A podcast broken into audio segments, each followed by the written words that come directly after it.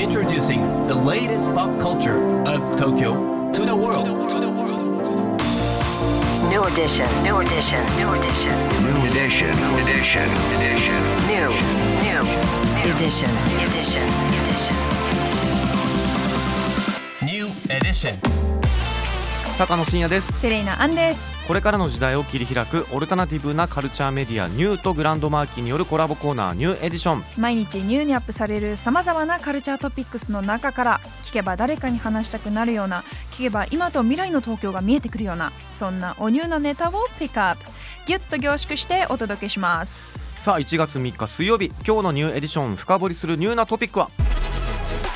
映画「笑いの怪物」今週金曜日から公開、うん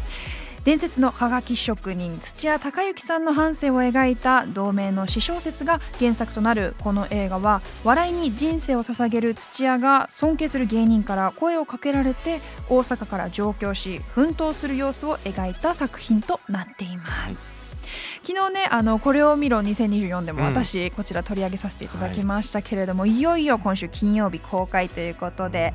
今日はこの映画について映画評論家の森直人さんに深掘りしていただきます。高野さん、セレイナさん、リスナーの皆さん、ギリギリこんにちは。映画評論家の森直人です、えーいよいよ今週金曜日から公開される笑いの怪物ですが、えーまず主人公は、えー笑いに取り憑かれた青年、土屋隆之。この主人公土屋を演じるのが岡山天音さん。とにかくこの映画は岡山さんの凄まじい演技。これがもう本当に見ものです。えー純度100%もう以上と言いたいぐらいのピュアでストイックな笑いの共同者なんですが、まあ、その分めちゃくちゃ尖っていて社会的なコミュニケーション、まあ、いわゆるなあなあってやつですねそれが一切できない、えー特に業界的な音の付き合いみたいなものの一切が彼には薄汚く見えてしまうっていうような感じだと思いますもう実力だけで純粋に評価しろやみたいなことを思っている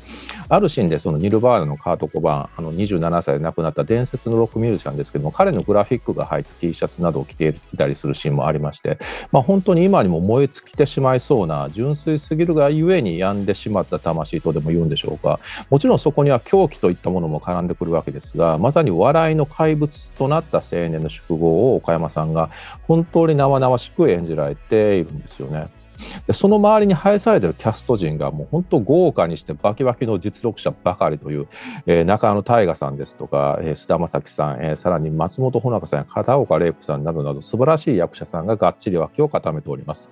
あとこの、ね、中野大河さんと石橋俊也さんが演じられているその劇中漫才師のベーコンズというのが登場するんですけどもこのベーコンズの漫才を監修したのがなんとあの先日 m 1グランプリで優勝した令和ロマンのお二人なんです。これだけでもお笑いマニアは絶対要注目ってことになるんじゃないかと思います。えー監督は滝本健吾さん、えー大阪出身の方なんですが、大阪出身の滝本さんは、あの専門学校時代、その学校の講師として来られていたあの井筒和幸監督に奮闘を受けられた方で、実際、井筒監督の2003年の映画、ゲロッパから映画の現場スタッフに入られて、えー中島哲也監督や広木雄二監督いたそうそうたる、え名監督のもとで長年助監督を務められてきた方です。えー長編劇映画、いわゆる劇映画としては今回が監督デビュー作、もう現場経験が長い方なので、一発目なんですけども、実力はもう十分。同時にそのデビュー作らしい意気込みですとか、えー半端ではない気合の入り方もひしひしと感じる、えー力作にして傑作に仕上がっていると思います。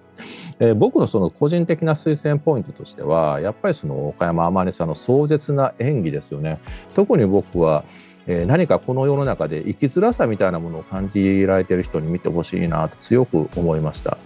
えーハードでハングリーな心境、気持ちを描いた映画ではありますけども、えー同時にその土屋を見つめる姿勢、人間を見つめる視線ですよね、そこにもとてつもなく、えー優しさを感じる優しい映画でもあると思っております。え新年早々、この傑作をぜひ食らっていただきたいなと思っております。えどうもありがとうございます。映画評論家の森直人でした。